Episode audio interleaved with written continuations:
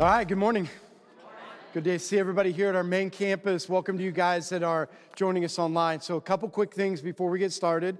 One of the thing that uh, one of the things that we always want to keep you updated on is where we're at financially for a couple different reasons. One, we always want you to know that if you have questions about money at Life Church or the finances of Life Church, again, we're open to talk about them and discuss them uh, in any way because we want to be open about those things. And so, we have third quarter giving that we want you guys to see. So, our budget giving into the general fund, how much we're over budget, and then over budget for the year. And then, even a bigger to me celebration inside of that is nine new people that have decided, hey, I'm good with the vision and mission of Life Church, and I want to be a part of what's going on. So, a couple things. We just want to say thank you, you know, first of all, for your generosity, for your believing in us, and for an opportunity that, that you guys have made possible that a lot of people, you know, see as they just can't believe that it's happening, that a church would allow their building to be a community center all week long and that it would be able to be open to the public all week long. And so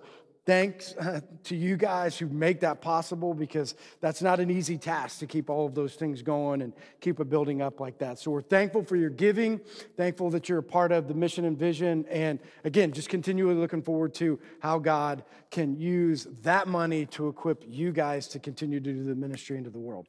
All right. The other thing 24 hour prayer, night of worship. So if you weren't at the night of worship, you missed out. It was awesome. So, Night of Worship was awesome. The next time we have it, you need to be a part of it because it was really cool. Great to be a part of that 24 hour prayer also that went with that. And so, if you're able to be a part of the 24 hour prayer, uh, a great opportunity. And in that, um, back there on that board as you walk out, there's some posters, and on that board is people's responses to what God said to them or talked to them during that time. And so they wrote some things on those uh, uh, little white cards as you walk out. So we just encourage you to look at them and, and again, see what God's doing, pray for them, and maybe, you know, stir on some things as maybe even if you prayed at home, you looked at some of those same attributes of God or characteristics of God and, and it meant something to you. So you can share along with those things. All right, so we're in a series, Spiritual Warfare, again, and for a lot of different reasons, we wanted to go down these roads, right, of being able to help people understand. Again, this is the key that there are things that are going on in an unseen world, right? So, an unseen spiritual realm that it's affecting what you see or it's affecting what you do, right? And that there is a real enemy that's fighting a real battle. Now, here's what we said last week we got to establish some ground rules or establish some things that are really important. If you're going to go into the whole spiritual warfare idea, we have to make sure that we understand what's going on so it all makes sense. So here's the first thing that we said last week, really important. What's the war over? You know, because sometimes people will look at it and they say, well, Satan's trying to attack me, you know, and my health and my kids and the people around me. And I'm, I said, well, I'm not disagreeing with you, but for what reason? Right? Why would he attack you? Why would he declare war on your family? Why would he declare war on you? Like, why would he do that? One reason and one reason only the war is over the souls of mankind. And here's what he knows He cannot take your salvation, but he can affect your effectiveness in this world. That's what he knows, right? And the only way to affect your effectiveness to be on mission is to get you distracted, right? The only way to get you away from those things is distract you away from the purpose of why you're still on this earth. Because remember this, right? If you lived in this world long enough, I've said this a hundred times, but I'm going to say it again. If you've lived in this world long enough, you know that it's difficult to be on mission living for Christ in a fallen world, right? You're seeing a lot of tragedy around you. I mean, it just seems like every week, you know, you see more and more things. It's just like, this isn't the way it's supposed to be, right? Like, this isn't the way that it's supposed to work. Things aren't supposed to be going this way. You see more of that. So we know that if you have the hope of heaven, you know heaven's way better than this, right? You know why he doesn't take you home yet? Because he's not done with you. He has a mission. He's given you that mission. He's not done with you yet. When he is, he'll just take you home, right? Like when he's done, you can go home. You don't have to be a part of this anymore. But until that time, you're on mission, and there is an enemy to try to get you off that mission because you're here for a short amount of time, right? The other thing that we talked about last week, and you might have felt this on the way in, you know, but we, we talked about this. You know, one of the things that's happening in the unseen that affects the seen that we need to remember is the people that were in your car this morning on the way here aren't your enemy. you know what I mean? Like, you've ever had those, like, let's go! You're late. Where are you at? Get ready. The kids are, you know, I always tell people the funniest thing is families get so mad right before church and then they come in like, good to see you. is it not true? Like, does not all of the conflict seem to happen right before you get here? And then you come in and shake hands and like everything's okay, you know? But at the end of the day, we know this. This is what I said last week, and we know that this is important. God, so in the process of how Satan wants to, to derail your mission, is he wants you to think that your enemy is flesh and blood. He wants you to think that your enemy is your wife, your enemy is your husband, your enemy is your children, your enemy is the people around you, because he knows this. If he can get you to think that your battle is between flesh and blood, he knows that it'll affect your spiritual battle, right? And here's how he knows this I've never met one person in conflict with their husband, their wife, their kids, or other people that walked away and said, You know, in the midst of hating my wife, I felt so close to Jesus. True? In the midst of being mad at my husband, being in the midst of wanting to strangle your children, right? Like nobody walked away being like, man, God, we're like on the same page here right? Like your spiritual relationship gets hindered when you're fighting the wrong enemy. So he says, as long as I can keep you fighting the wrong enemy and keep you distracted and think your enemy is flesh and blood, I'm winning. Because he knows that that relationship piece, right, that he wants more than anything is affected because you're too distracted on who the real enemy is. And we said this and don't forget this, maybe more important than even knowing that who the real enemy is, Satan has no authority in your life unless you give him permission. Right? I mean, that's what we said last week. The thing that we should be most excited about with, the, with Jesus Christ's death on the cross was not just the forgiveness of sins, but the authority over the ruler of this world, Satan. That keys were taken back, and not only were they taken back by Jesus, authority was given to you. And so, if right now Satan has authority in your life, I want you to hear this. If Satan has authority in your life right now, it's because you're giving permission. Because Satan, you know, one of, one of the most clearest things inside of Scripture is this call upon the name of Jesus, and Satan has to why can't we do that? And here's why, right? The reason we can't utter those things out of our mouth is because you've given permission for Satan to have authority over your marriage, and authority over your kids, and authority over your home, and authority, and we've just given it away. Right? Like we're just giving it away because Satan made us believe somehow through the lies that he has in our life that we have no authority. And that all we have to do is just get through this life and just make it, you know, and just get to the end. That's not the way you're supposed to live this life. It isn't about just getting to the end, it's about living in victory. It's about living in authority. It's about being able to be used on mission by God because He gave us the authority to be able to do it. Does that make sense? Right? So that was last week, right? Make sure that we get that. Now, the funny thing is, is that you know, I had this plan of what we'd be talking about this week, but I got to the end of this beginning of the week and I'm just like looking at the message and I'm not feeling it. Doesn't, you know, doesn't seem like this is where God wants me to go. And halfway through the week or towards the end of the week, I'm like, that's it. That's this is what we need to talk about. Because my biggest thing is how is it that Satan's affecting people today? And let's unveil it, let's uncover it, let's look at it, and let's try to, to not allow him to deceive us into believing things that we shouldn't believe. And so, the thing that I thought we should talk about today is the idea of how Satan uses pride in our lives, right? To allow us to fall into the places we should never fall into.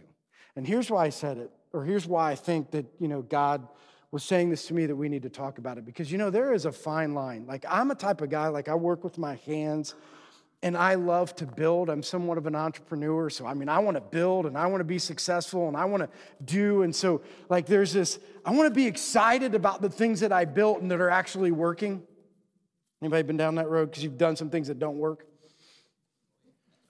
A couple of you. Like, some of you have been like really excited and you built some things and they sucked right? And you're like, oh my gosh, it didn't work. But isn't it cool when you can build some things or do some things and you get to the end of it, you're like, this is awesome. It actually worked. The business is actually not losing money, right? We're actually going down these roads. And there's this tendency, right, at that point to say, who gets the credit? Anybody? Right? Because you want to be like, look at what I did, right? And I, I'm the same way. It's like, look at you, all your hard work and what you did, and look how, you know, it made it so that it could be. So you get in this fine line and, and, and you don't know what to do with it. And so you struggle with how to go forward with being excited of how God is using you in this world without falling into pride. Because here's what we know pride comes before the fall, right? So here's what we know about people it's funny because if you look at people, you know this inherently. Like you see people that you're looking at and you're like, they're falling. It's only a matter of time. Anybody like you could see it? And you want to go to them and you're like, do you know that if you keep going down these roads, it's not going to be good? Or have you ever approached somebody say, I just want you to be aware, like, this might be an issue in your life? And they'll be like, I can't see it. Anybody? You know why they can't see it? Because Satan has deceived them that pride in yourself and the things that you have done are awesome, and no one's gonna take that away from you. No one. And somebody comes and tells you that, and you're like, Who are you to tell that? Like, who are you to say that in my life? Right? And so Satan knows that there's going to be this struggle, right? And that pride's going to be an issue for all of us, right? And it's just different. Like all of us take, you know, are excited about different things in our life that we could like balance on the wrong side of understanding it. You know, like here's what we know Is it wrong to build a successful business and be excited about it? No, as long as you understand that why the business is successful and who made it successful, because here's the fine line because I've heard people say this, like their business is successful, and they're, they're like, well, it's all because of God. Well, you know, it's not all because of God. It's because of God made you in a certain way, and you're using the uniqueness of how He made you to further the kingdom of God. And when you do those things, why wouldn't you be successful?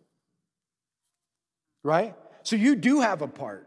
God did uniquely design you and gave you gifts in a way to be able to build something that nobody else could do right? Like you have a set of talents that you should look at and you'd say, like, I'm so glad that God gave these to me because I can build this business for the right reasons to further the kingdom of God. Because we live in, and we're going to see this here, I think, through this message. Churches and people are more into empire building than kingdom building. Right? Like you're going to build the empire of your family because, I mean, let's be honest, the world sees success by the accumulation of your stuff, yeah, and your wealth, right? Like people are gonna look at you and they're gonna say, You're successful. Why? Well, look at all the farm ground you own, and look at all the machinery you have, or look at the business you build, or look at the house that they live in, right? Isn't this how people define it? Like, man, they've made it. Look what they drive. Everybody ever think that? Did you see what they're driving? Man, they must be making good money. They must be successful in what they do right? Instead of having an $80,000 loan payment that nobody knows about, you know. But we do that, right? Like we look at people and we define whether or not their success is based upon the accumulation of stuff. So, what do you think people focus on? Yeah, what do you think young people look at and say, if I want to be successful, what do I have to do? Because they've watched their family do it. Work hard and accumulate stuff, and then they have to work harder because now you have a bunch of crap that you got to pay for. And so kids are like, man, I want, I want to do the same thing. Like I, I saw like success and it's even getting worse because kids now what want what you have before they're mature enough to handle it. Right? Like young people want to be where you're at to handle what you're handling before they ever put in the time to be able to get there. right? And so they see that and they want to go after that. And so for us, we got to work down this road of we got to understand, again, where pride comes in. We have to understand what Satan's trying to do. We have to understand how he's going to try to attack each one of us and make sure that we understand this. Because here's the bottom line. So if you weren't listening, listen to this for a second. You're going to see there's a huge difference in the way that Jesus Christ, God our Father, defines success and the way the world defines success. Because if you don't know it today, here's what I want you to know you're going to figure this out at some point. So I'm hoping today you can realize success, right? Think about this for a second. We already defined this. Success based upon the mission of God is reach, teach, and send. If He can build your business and your wealth and all those things so that you can reach, teach, and send, you're on mission. And when you stand in front of Jesus Christ, He can say, You're successful because you used the things that I gave you to further the kingdom of God. But just so you understand, you could live inside of this world, and the world, the people could look at you and say, Wow, success. And God's going to look at you and say, I don't even know who you are. Because success to you was what the world said success was, and you spent your whole life trying to build it. We know that, right? Rich young ruler, Lazarus, right? Like they were going after the things that the world said was important. Then they stood in front of Jesus, so they got to those places and they missed out. So, my hope is, right, for everybody in this room, as we go down this road, that we will learn the fine line. Because I'm the type of person that's always going to be motivated to do more. I'm always going to be motivated to start new things. I'm always going to be motivated to, to keep pushing that limit of more, but I have to remember don't get caught in the trap. More for what reason? Right? More for the reason of furthering the kingdom of God and being used by God, not more for the reason of success and so you can have more. Good? Okay, so here's how we're to break it down today. So today we're to look at first in uh, 1 Peter, we're going to look at this idea of how Satan tries to attack people and the way that he works and some of the things that we can put in place. Then we're going to look at King David, right? And we're going to say, here's an example of a person that fell because of pride, right? And so we're going to look at his life or an example of his life. And then we're going to go down to James and we're going to look at practical James, you know, how he says, well, this is the way that it is. So he's going to say, you know what? If you're prideful, this is what's going to happen. Right? It's pretty straightforward. Like, this is how God deals with prideful people. Okay, so if you have a Bible, turn to 1 Peter. And so we're going to be again, 1 Peter 5 8, right? So, again, remember this Satan is trying to affect the will of your life, right? Because God's will for you, we've already established this, God's will for you is reach, teach, and send, right? The will of God is the same in every person in this room. Yes? Yep, same for every person in this room. The will of God is you can reach people, teach people, and send people. Here's what Satan knows. You know how he can affect the will of your life, or maybe in some, determ- some uh, words that make sense to us, the actions of your life, right? Because living out God's will is the actions of your life, the things that you do, right? You know how he affects it or how he knows he can affect it? Change the way that you think. Because the way you think will drive the actions of your life right? Whatever's here or whatever happens up here will determine the actions or the things that you'll do. So Satan knows it's easy. If I can affect what's up here, thoughts, the things that go into your head, I for sure can get you off track because as long as I can get in your mind, everything else follows suit. Right? He goes down that road. So in 1 Peter 5 8, Peter addresses this by saying this. 1 Peter 5 8, the first thing he says, be alert right? So being alert is just what we're saying. You got an enemy. So you better not leave here without being on alert, knowing that there's somebody who's trying to attack you. And then he says, and of what? Sober mind. Now, for some of you who came from the world of like the drinking world, like you thought, sober mind? Yeah, I've fed a sober mind for about a day. You know, like I don't have those things going on, right? That's the things that go through your head. When it says sober mind in Scripture, it's talking about something completely different, right? In there, it says, and I, I, wrote this down, you can write it down, but when you look at Scripture and talks about a sober mind, here's what he says you're in control of your thoughts, your emotions, and your actions, okay? So when he says a sober mind, you take control of your thoughts, control of your emotions, and control of your actions. And when your thoughts get out of control, your emotions get out of control, and the actions of your life get out of control. Does that make sense? So here's what Satan tries to do. And again, I think that you could probably relate with this. So he thinks that, again, we talked about this. If he can get into your mind, and so one of the ways he gets into your mind is through isolation. You know, you have a fight and you get isolated, and then all of a sudden, Satan can say things that he could never say in a group, right, or around certain people. So, isolation, thoughts start to come in. And here's what he says You know, when the thoughts start to swirl, the things that he tries to get up, you know, get going, and like, what are we supposed to do with those things? Take control of them, right? Don't let them happen.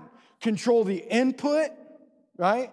And control the thoughts because if you don't, and some of you know this, right? And I'm going to pick on women for a little bit. I hardly ever pick on women, but here you go. Here's what happens when a woman's mind starts going a thousand miles an hour with the wrong thoughts, so do their crazy emotions. right? right? Their emotions, and we're sitting back and going like, what the world is going on? You know, I have no idea what's happening. Those emotions are crazy, right? And you know what the first thing that happens is when their thoughts get swirled and their emotions gets crazy, you know what a woman wants to do then? Is control it and bring it all back into the, to, to make sense to them again. So it's just constant cycle. Thoughts, emotions, control. Thoughts, emotions, control. Like I got to get this under control. My emotions are out of control. Anybody, women, can you relate? Does that happen? Right, it happens, right? And I'm not saying it doesn't happen with guys, but maybe not as crazy, right? Like, Maybe not as bad right? Because it can get to that place where he says, you got to be able to do it. So here's what you got to think about you better control your input. Okay, so now I want to challenge you for a second. Your thoughts come because of the inputs of your life. Okay, so young people, I want you to think about this for a second. Where are you getting your inputs from? You know, I want you to understand that there is a strategy of an enemy that's putting that's trying to get your attention. Because again, I don't know that this is the case with all young people, but do you ever have this time where like there's nothing to do? What's the first thing that you usually do? Like if you're sitting around, what's the first thing that usually happens? And I'm not just saying it's young people. If there's nothing going on and you're not doing something with your hands, what do you usually do? Right? I mean, isn't this case? And again, it's not always young people. It might be you too as older people. But you understand, because people are like, oh, it doesn't matter. It's just mindless thinking. It's just mindless things. I'm just looking through it because I have nothing to do. Well, here's what I want you to understand the people that designed social media designed it in a way to be able to control the way that you think. So you can say, oh, just mindless, just going through there looking at stupid crap. That might be true. But at some point, that device, through those things, are used to control the way that you think. Now, could it be good? Maybe. I mean, I don't know. Like you could be looking at things that could be good, but if you're not going to control your inputs, because I'll, I'll just give you a challenge, young people. So for one week, when you feel that urge, when you're not doing anything, put your phone down and find a different input. Pick up a book. Yeah, maybe the Bible. They might not have one. It's on their phone. That's the problem, right? Like, is it not true? Like, they got to pick up their phone because they don't have a real Bible. It's always on their phone. And, I, and again, I'm not, pick up something other than your phone that will give you a good input, right? I don't know what it is. So, again, I don't know what else is out there. But how about try something other than having the attention for a phone? Pick that input. The same thing, if you're an adult, what inputs, because you already know this, I think you know this as adults, you already know what inputs change the way that you think and make you emotionally go crazy. Right? Do what? Men? Okay, then don't be around men. That's an easy solution, right? Like you can change that. You don't have to be around them. That's the point, though, right? The point just is this whatever the input is, you need to change it. So if you have a friend, right? If you have that friend that you're talking to that every time you get done with it, you want to jump off the edge of a cliff. Yes. Or you have that person that you talk to. You know what I mean? Like you talk to these people and you get to the end of it and you're like, oh my gosh, my emotions and I'm stressed. I'm more stressed out now that I just read that text than I ever was before. Or I'm more stressed out now after that phone conversation than I ever was before. Well, maybe you need to eliminate some of those people in your life because to be sober minded, you have to control some of your inputs. Because if you don't start with the input, it's going to be difficult to control the thoughts, difficult to control the emotions. And if we don't do those things, you're giving into the reason why he said you better be of sober mind. You know why you should be of sober mind? Here's what it says Your enemy, the devil, prowls around like a roaring lion looking for what? Put your name in it. Read it that way for once looking for you to devour. And you know how he gets it done? When you're not of sober mind.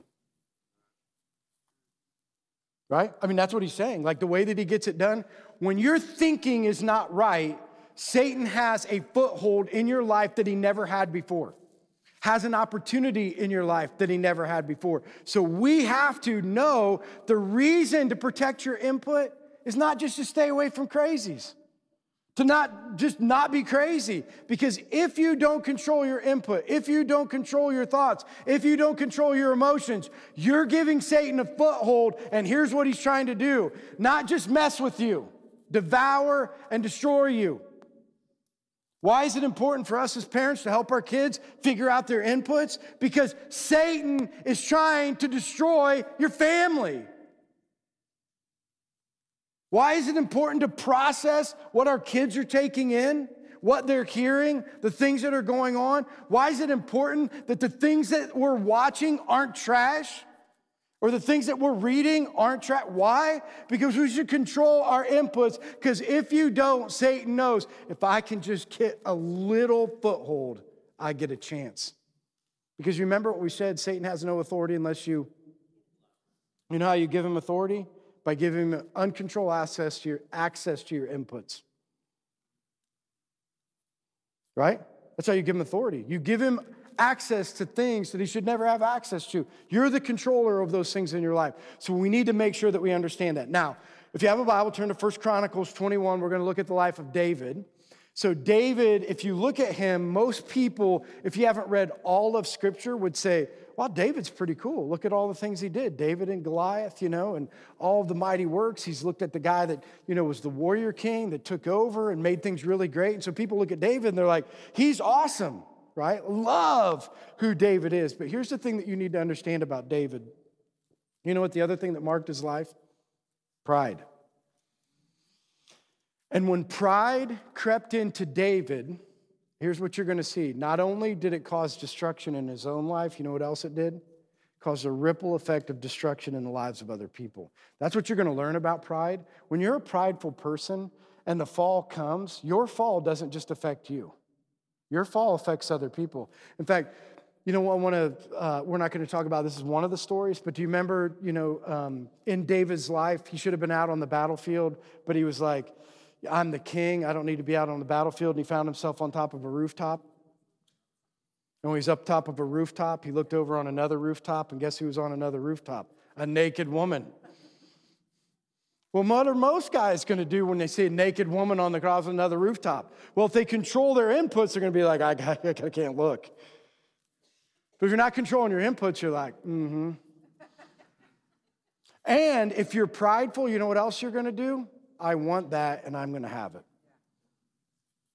Right? Like that's what you're going to do. I want that and I'm the king. I can get whatever I want. So I'm going to do that. And so he ends up sleeping with Bathsheba. Ripple effect. He has a kid, right? Kills Uriah, the husband of Bathsheba, puts him back out on the front line. Like terrible ripple effect of destruction because he was at a place where he didn't control what he was supposed to. Where should he have been?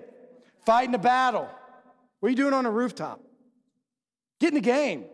When you're on a rooftop, and this is what I want to I want you to understand. Here's what you're going to see. You know when you're most vulnerable to Satan? And I think people miss this sometimes. Because you know when you're working your way up, you're like, God help me, God help me, God help me, God help me. And then you get to the top, and you're like, look what I did. You know, too many times you're the most vulnerable when you're successful, not on the climb up. Because on the climb up, you're like, God help me, God help me. But once you get to the top, you're recognizing what you did. And then Satan's like, I got you, right?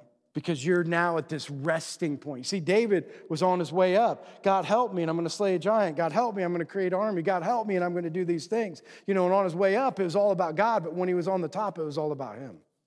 And Satan knows that's a natural tendency of people. When you're successful in life, you're the most vulnerable to the attacks of Satan. And I think people miss that, right? When you're successful in life, it's the most times that God you, you lose your guard. So here's what he says. So we're going to look at First Chronicles 21, and we're going to look at uh, verses 1 through 8. So it says, Satan rose up against Israel and incited David to take a census of Israel. Now, if you look at this, why would Satan waste his time on inciting somebody to go out and take a census? Why does a census matter?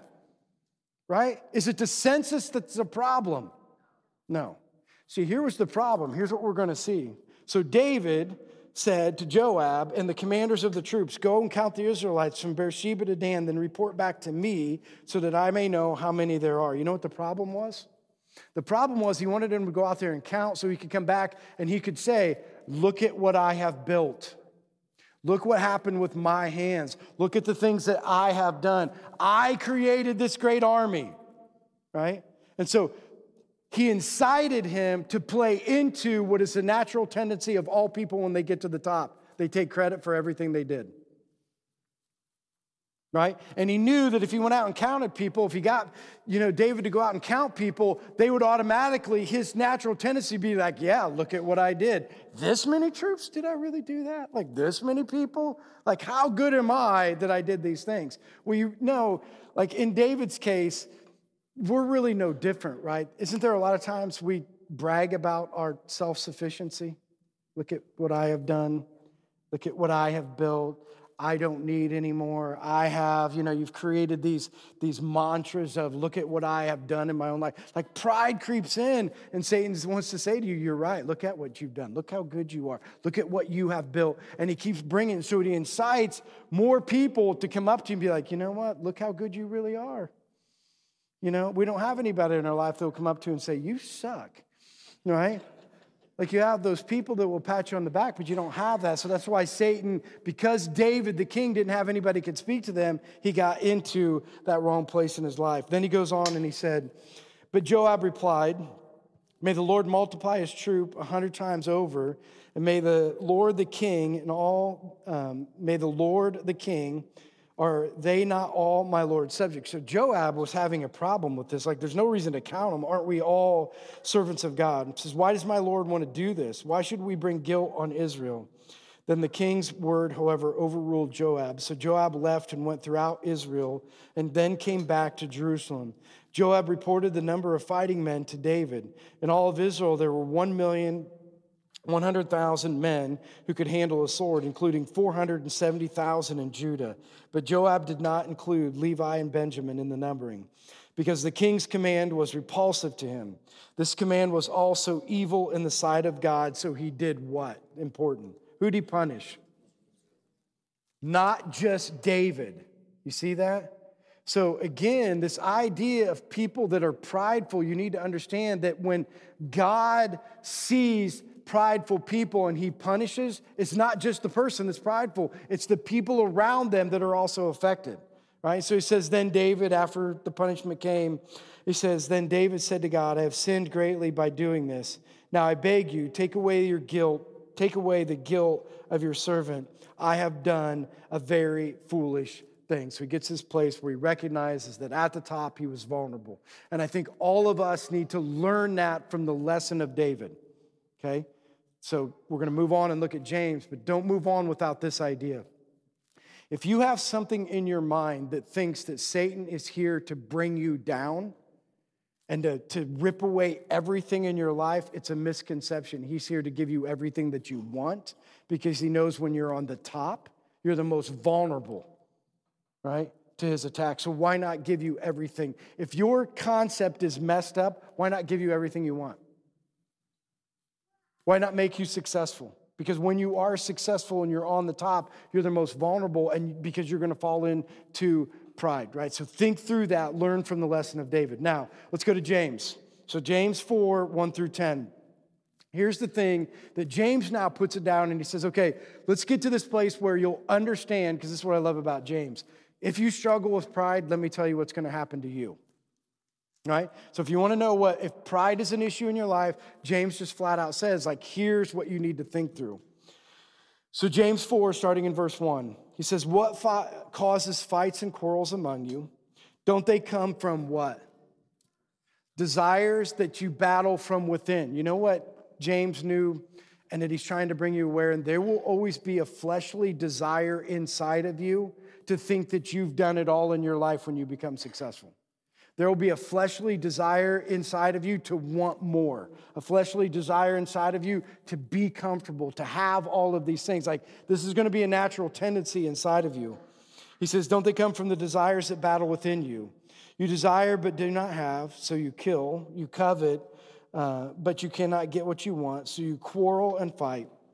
You do not have because you do not ask God. When you ask, you do not receive because you ask with wrong motives that you may spend what you get on your pleasures. Your pleasures. You adulterous people, don't you know that friendship with the world means enmity against God? So he sets this up, right?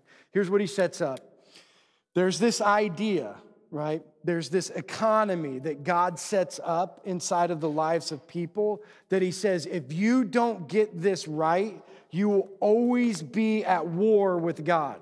You're on one side or the other. Okay? So he's like, if you don't understand the economy of the way that God works, you're always going to be fighting against God, right? So the worship team's going to come back up. We're going to finish this next week because we're not going to get all the way through it. But here's what I want you to see. Here's the first thing that he says there will be a difference of the way the world views success and the way that God views success, okay? Here's the way the world views success. We talked about it earlier. What you can accumulate, what you can do, and how much money you have, the world will look at you and say, You are successful, right? Here's the trap, right? Because we get over into this other world. Success in Christianity was never based upon material things, right? Success was never built on material things. The world teaches you that it's all yours, right? Christianity or God's economy teaches none of it's yours. In fact, we fall into this trap. I think this is probably the problem with the church sometimes. Is people like you preach this message, well, you need to give and you need to give 10%, and you know, which is good, right? Like you you need to be a giving person. But do you realize sometimes what that teaches with people is, well, 10% of it's God and the rest of it's mine, and I can do whatever I want. None of it's yours. None of your money. None of it belongs to you. Your house, your, your, your money, your savings account, your 401k, everything belongs to God. The teaching or the economy that God says, if you're a friend of God, you know what you realize? Nothing belongs to you. You're only a steward of God's stuff for one reason. And what's that reason? Reach, teach, and send. Nothing belongs to you. Don't get too attached. You know what? The people that struggle most in the world get attached to worldly things, and then when they lose it all, they don't know what to do. If it's not yours, and when you lose it, you're like, who really gives a crap? It wasn't mine anyway. Right? Here's the other economy thing that goes wrong the way you view people. You see, in the world's economy, people are viewed as objects, right? In the world's economy, people are viewed, in fact, this happens inside of marriage relationships all the time, right? You look at your spouse as an object, husbands and wife as an object, and you're going to love them as long as they love you back. And if they don't love me, I'm not going to love them because they're not giving me object, exchange, right? It's an exchange. As long as I get what I want, you can get what you want. And if you don't give it to me, I'm going to hold it until, right? Like, is that not, not the way it works? I mean, this, it's object, it's exchange. We just look at them as somebody that's going to give me what I want. And when I don't get what I want, you know what they do? Because they're an object? Get rid of them. Get rid of them. I don't need them anymore. They were only an object to give me the pleasures that I wanted. And when you stop pleasuring me, giving me what I need, I'm out. And this isn't just in marriage relationships, this is on all relationships. If you're not giving me what I need, if I don't get what I want, what do I need with you? Right? It's an exchange. If I come to a church, if I'm not getting what I want, I'm just going to move on. You know what the scripture says in the economy of God? People are not objects. People were created in the image of God, and they are children of God. To be treated, talked about, prayed for, and looked at as children of God. Even when you want to, even when you don't like them, right? And your view of people needs to be based on children of God and not based upon what the world says that they're object. You see what James is trying to do? He's trying to flip the script, trying to help you think. If you're gonna, if you're gonna make it, if you're not gonna be prideful people, you'll understand nothing belongs to you. If you don't want to be prideful people, you're going to understand that people are not objects inside of this world to be used for your bidding, but they're children of God. And you will understand this what success really looks like on this earth. If you don't want to be prideful, read your Bible and understand your calling. It's pretty humbling. Right? You want to be humbled? Read Scripture. You want to be humbled? Understand your mission on this earth. You want to be humbled? Wake up every day and understand this. To the best of my ability, I'm doing everything you can, God, but I know, I know I fall short. It's humbling, right? When you understand your mission, and you understand what God's calling you to do through Scripture, it's humbling. So if we want to get away from prideful natures or prideful things, start just with this. Nothing belongs to you and it all belongs to God. You're only steward on this earth while you're here of His things. That goes for your children, that goes for your husband, that goes for your wife, that goes for your house, that goes for your car, all of only for a time right? And the people that God puts in your, your, sphere of influence are children of God. Treat them that way. Talk to them. Pray for them that way. Don't see them as they are, but see them the way God wants them to be, right? Like see them in that way and pray for them in that way. And be reminded every single day. Success is not defined by the way the world defines success. Success is defined by the way Scripture says we will be successful on this earth. Don't forget it. It's a humble experience. So, will you stand so I can pray for you? So, before I pray for you, just real quick, be reminded of this. We're going to keep going in James, and because right what you see next is a therefore. So now that you know these things, they're like, this is what you should be doing. So maybe this week, as you're reading through James, you can go there because we'll just pick it up next week. All right, let's pray. Heavenly Father, we love you. And uh, again, we're so thankful that we can come together here today and be reminded that Satan uses success and pride in our lives to, to tear us down. Lord, that we can be reminded, though, that He has no place, He has no authority, and He has no right in our lives today. So we are going to stop giving Him permission. We're going to start viewing things the way you've called us to view them so that pride doesn't creep in. Lord, we understand everything you've given us today is yours. We're just stewards on this earth for a short amount of time. Lord, we understand that the people that you've put in our life are your children made in your image. Lord, we're praying that that image gets released inside of their lives. And Lord, I pray most of all, we will recognize that we're still here today for one reason and one reason only to bring you glory by bringing people to know you and be more like you. Lord, we love you. In your name we pray. Amen.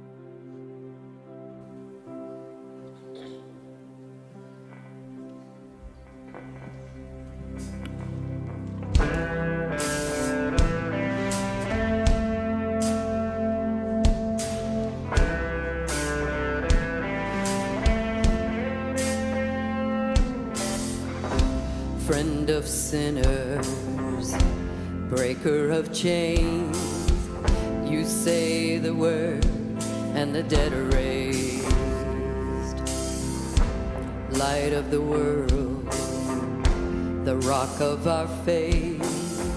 You are the cornerstone that will never shake.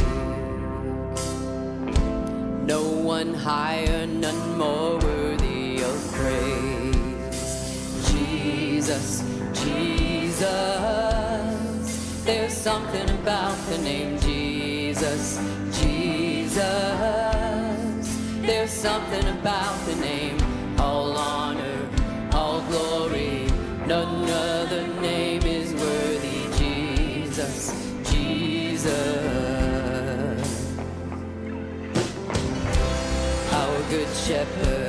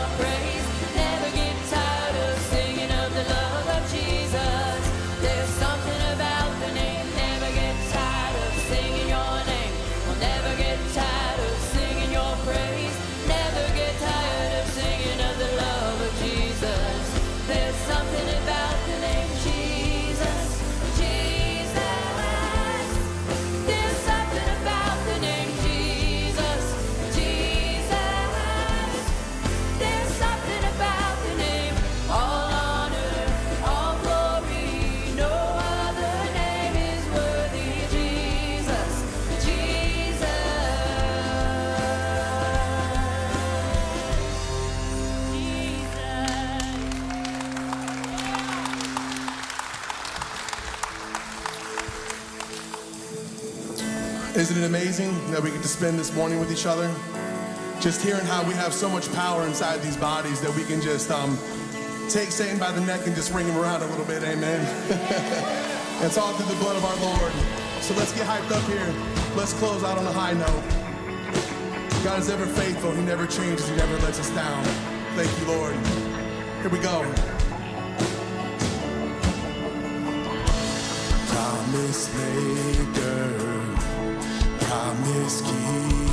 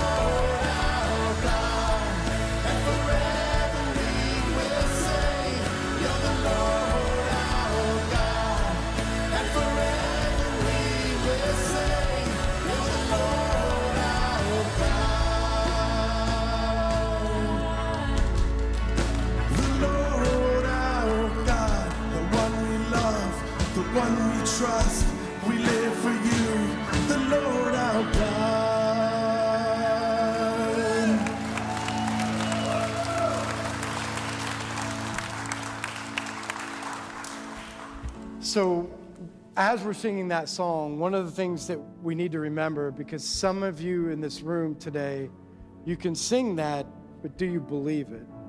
Because Satan has been telling you God can't be trusted.